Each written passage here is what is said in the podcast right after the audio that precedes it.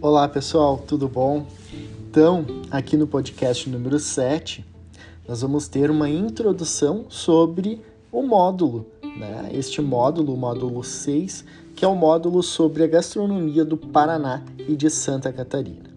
Bom, vocês vão ver que o módulo ele vai ser recheado de informações, né? E, e, é muito bacana porque nós vamos conhecer dois estados, conhecer um pouco mais sobre os processos de formação, migração e colonização desses espaços, e isso vai estar relacionado diretamente com as bases alimentares. Espero que vocês gostem né, e aprendam um pouco mais sobre cada um desses estados. Bom, o estado do Paraná é um estado muito interessante numa construção populacional, porque ele foi né, formado por colonizações diferenciadas dos outros locais, né, das outras regiões do país. Ele é um estado que ele está próximo de São Paulo, né, faz divisa com São Paulo e Santa Catarina, além de uma divisa ali com o Paraguai. Bom, no, no uh, Paraná, desculpa, vocês vão ver que ele tem uma característica um pouco mais europeia devido a essa colonização europeia. Mas não podemos deixar de esquecer que é um estado que tem uma base alimentar indígena e também vai ter uma base alimentar de tropeiros, né? muito perceptível em alguns pratos. Por que isso? Porque o Paraná está entre né, essa região sudeste e o sul do, do da região sul. Né? E isso faz com que ele seja né? E, e, foi por muito tempo um espaço de deslocamento, né? um, passo, um, um espaço de passagem, né? onde os tropeiros eles desciam até o Rio Grande do Sul né? e passavam então pelo estado. Então a cultura tropeira é bem presente no estado do Paraná, além da cultura indígena.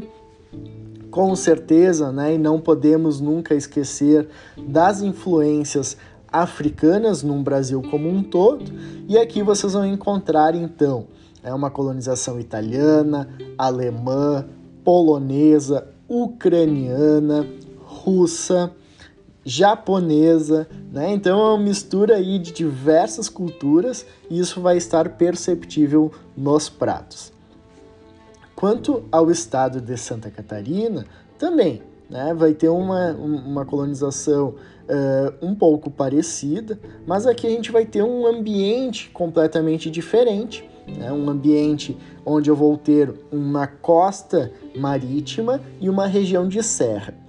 Eu não falei anteriormente, mas uh, só voltando e, e, abrindo um parênteses, o estado do Paraná ele fica num local de alta altitude, então né, quase que em todo o estado a gente vai encontrar é, é, em alguns períodos do ano uma baixa temperatura. Essa baixa temperatura, este clima com essa comida europeia, traz uma característica ao Paraná de uma cozinha um pouco mais pesada. Não podemos deixar de esquecer também, né, na região litorânea, a cozinha caiçara, que era aquela cozinha formada então pelos portugueses, né, pelos primeiros colonizadores, junto com uma cozinha africana e indígena.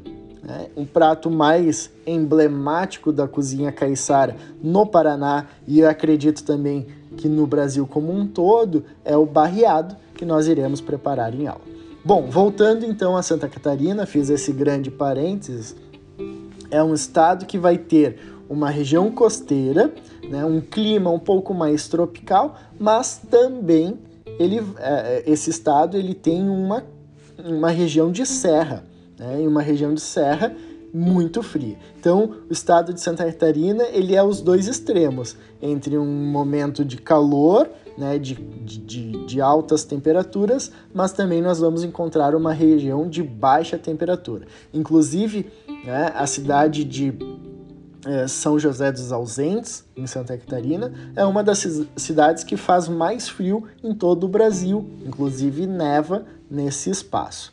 Bom, então o que a gente pode falar sobre Santa Catarina, principalmente a sua colonização, inicialmente, né, não podemos esquecer dos indígenas, né, que fazem toda a construção da base alimentar do Brasil, mas ela vai ter uma colonização açoriana, né, esses povos que vieram do, ar, do arquipélago de Açores, que tem uma característica muito próxima de uh, portugueses, eles vão estar principalmente nessa região litorânea do Paraná.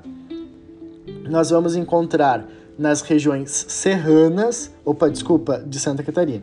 Vamos encontrar nas regiões serrana de Santa Catarina a colonização italiana e na região de vales nós vamos ter então os uh, uh, colonizadores germânicos, né, tanto pomeranos quanto alemães.